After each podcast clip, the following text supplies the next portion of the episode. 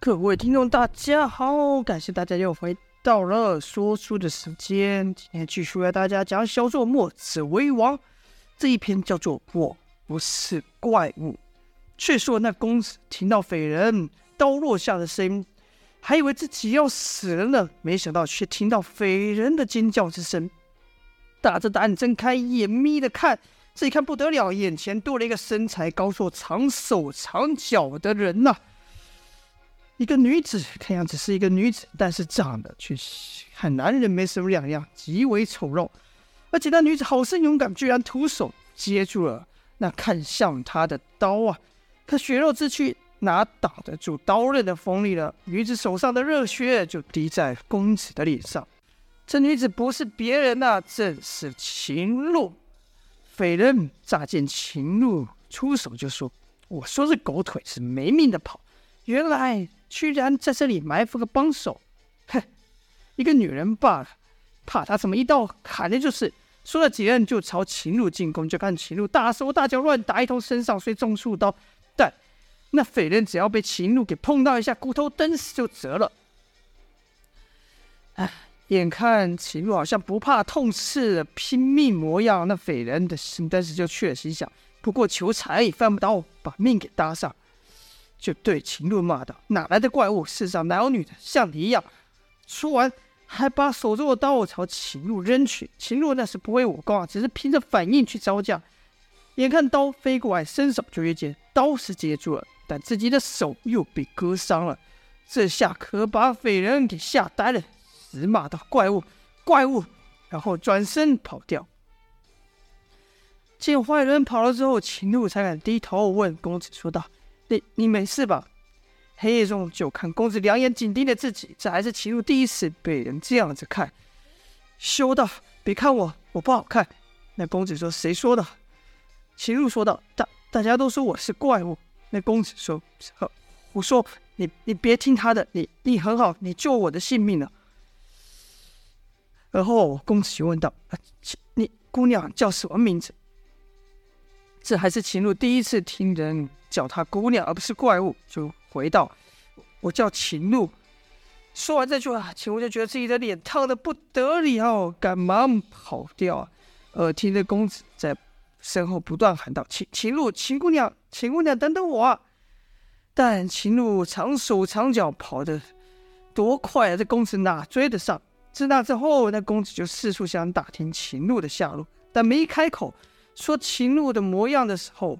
就引得旁人嘲笑说道：“什么秦姑娘，没听过，倒是听过有一个怪物，生的男不男女不女。你要问的是那怪物的话，我还真知道他住哪的。但你得先承认，他是怪物，不是什么姑娘，他根本不算是个女人。”公子原本不愿意啊，但一连几次，他为实在为了找不到秦鹿，所以被逼了说了一句“怪物”。好死不死，在公子说这一句的时候，被一旁的秦露给听到了。因为秦露听说那公子不断向人打听他的下落，便想自己来找那公子。但天意啊，正好在他被他看到这一幕，被他听到这一句话，秦鹿就觉得心里有什么东西好像碎一样，他赶忙回跑跑掉，边跑边流泪，暗骂道：“你。”你生来就是这样，生来就是怪物的样子，大家都是这样看你的。你以为他还不一样吗？那公子话刚说完，就看到有一道人影从角落跑掉。而刚才逼他叫秦鹿的那些人就笑道：“嗨，说人人道，他就是你要找的怪物啊！”那公子就赶忙跑过去，一路到了秦路的家。死活想要见秦露，但秦露当然死活都不开门。那公子也真有幸，从早到晚，日复一日，刮风下雨都不间断。这件事很快就传开了。公子的家人知道后都觉得丢脸，心想：自己的儿子怎么就看上这个丑女了？威胁他不准再找秦露，但公子不听呢。他们甚至胁迫那公子，找个美貌的姑娘要逼他成亲，以为这样就能让他忘了秦露。哪知公子在成亲当晚跑了。跑到秦鹿的屋前，他后面还跟着一群打算抓他回去的人。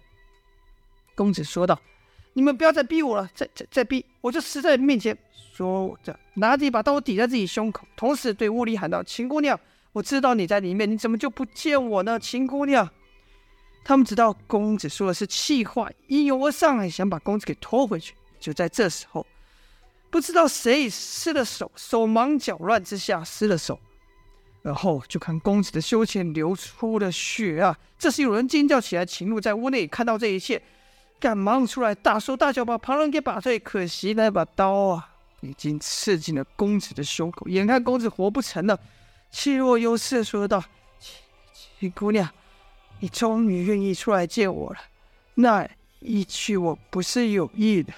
秦露看着心疼啊，忍不住流下泪，说道：“我我我都知道，我我知道，别说了。”跟着秦鹿发生一声痛叫。原来公随的公子那人知道失手杀了公子，便想把这错祸嫁到秦鹿身上，纷纷举起武器朝秦鹿身上打去，说道：“是你是你这怪物害我害死我家公子的。”眼看那公子，眼看秦鹿受委屈，但他此刻也无力帮秦鹿说话。公秦鹿就这样抱着那公子，挨了一下又一下，挨了一下又一下，挨了一下又一下，直到倒地。不知人家以为他死了呢，把人打死了，心里暗道不妙，这才一哄而散。人走之后，秦鹿勉勉强强的站了起来，抱着那公子。一跑跑了好远，直跑到体力透支，两脚没力，到了一个悬崖。秦怒说道：“公子，我陪你。”说着就朝带着那公子朝悬崖跳了下去。这就是秦怒的故事。不用说，他自然秦怒之后是被这神秘少女给救下的。好了。话说回九黎寨上，秦鹿看费斯每每被打退，都会再来。尽管知道自己不是秦鹿的对手，但费斯还不放弃，所以秦鹿就觉得在费斯这个拼命的狠劲上，有这么一点公那公子公子的身影，所以他才没下杀手。可尽管如此啊，费斯也被他打得不轻呐。当费斯再一次震退时，三道身影出现，拖住了他。三人是如叶平、李密和公孙仇啊！费斯暗叫一声惭愧。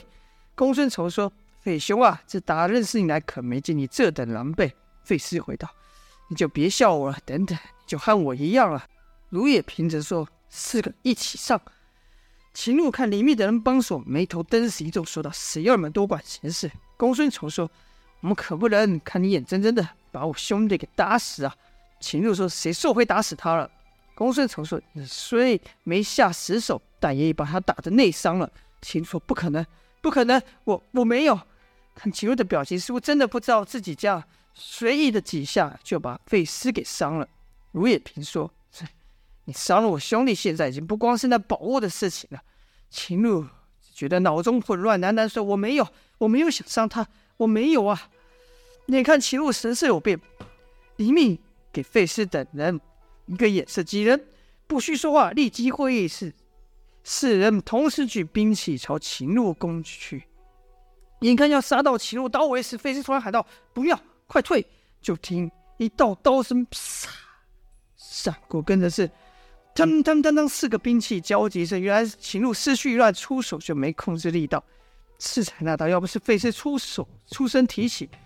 这四人就要被秦鹿给砍伤了，但饶是如此，李密等四人也被秦鹿震得虎口发麻，连常年打铁的卢也平也忍不住说道：“好大的力气！”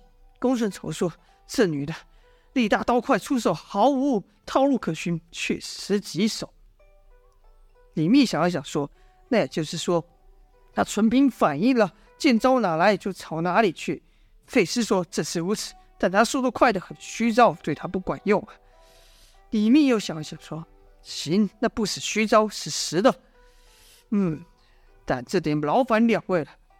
两位功力，李密说的是费斯和卢也平。然后李密续道：两位功力较深，你们分头进攻，虽然不会得手，但他势必得对你们出刀。我则使用五行棍法扰乱对方冷目，而伤敌之事就交给公孙兄了。”硬拼一打，非公孙仇的三专长；找到破绽，攻死角，则是公孙仇的强项。李密这个分工，可谓把四人的战力发挥到极限。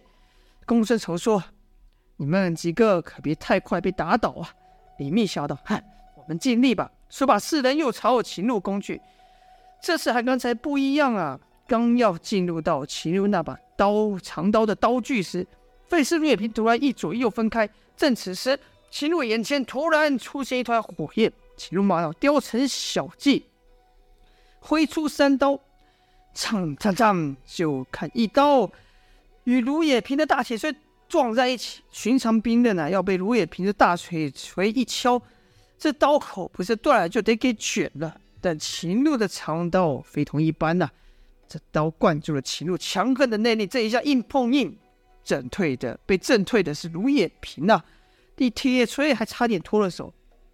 费斯没有硬拼，仍是使出削骨刀法，手中利刃以极快的速度贴着秦鹿的刀面削去。费斯知道是以适才削手的经验，秦鹿必会出另一只手拍打刀背灌注内力。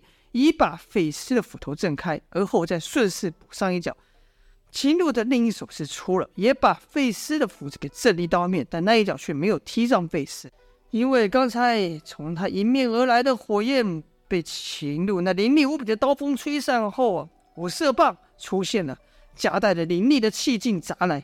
李密知道秦鹿的厉害，知道不使出五行功法中最锐利的招式，对秦鹿来说根本没用。只是李密没想到的是，秦鹿那一腿会朝他踢来。半空中就听“砰”的一声，秦鹿的腿踢在五行棍上。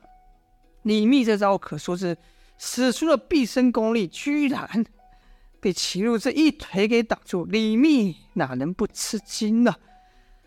尽管秦鹿的功力超乎李密等人的预期，但他们等的就这时候。因为此时的秦鹿刀已出，腿已踢，身上有许多破绽，正好给了公孙仇机会。公孙仇立刻使出最强的杀刀，心有灵犀。这一刀曾经差一点把姚巨给穿了个透心凉啊！与此同时，费斯也以双手握斧，拼着内伤硬受秦鹿的内劲，手底加力朝秦鹿削去。眼看就要得手之时，公孙仇却发现自己的笔尖刺不进秦鹿。好像他背上有一层隐形的看不见护甲。同样的状况也发生在费斯身上。眼看着斧头就要削到秦路了，却硬是无法前进半分呢。只是这么一会儿的功夫，秦路狠狠瞪了费斯，也说道：“你不是他，他不会这样对我的。你不是他。”随着秦路这一声大叫，一股超强的内劲爆发，震地上沙石飞起，跟着就听。一道破空声响，李密的人都还没看清楚秦鹿是如何出手的时候，李密就感到五色棒五色棒被一股巨力袭来，打得他直接反弹撞到李密的身上，朝后直飞而去。费斯的状况也是一样，只是他刚才应受秦鹿的内功，手上巨力不足，强大的反震力把他的斧头直接震飞了，胸口一热，啪的一口热血喷出。如也平则感到下排一凉，他估计这是被刀刃划过的感觉，赶忙后退。要不是秦鹿刚才那一下已把他给震退，这一刀过去，估计啊，如也平这一双腿就要被削没了。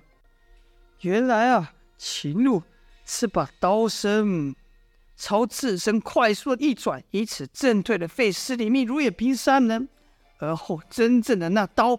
劈的方向是公孙仇啊！眼看公孙仇就要被持刀劈成两半时，秦鹿突然感觉到有一股极炽热之气朝他打来呀、啊！好了，这就是本章的内容了。却说九黎在上，三大护法之一的秦鹿与九黎四柱等人的战斗，最后会如何呢？就待下回分晓了。今天先说到这边，感谢各位的收听，下播。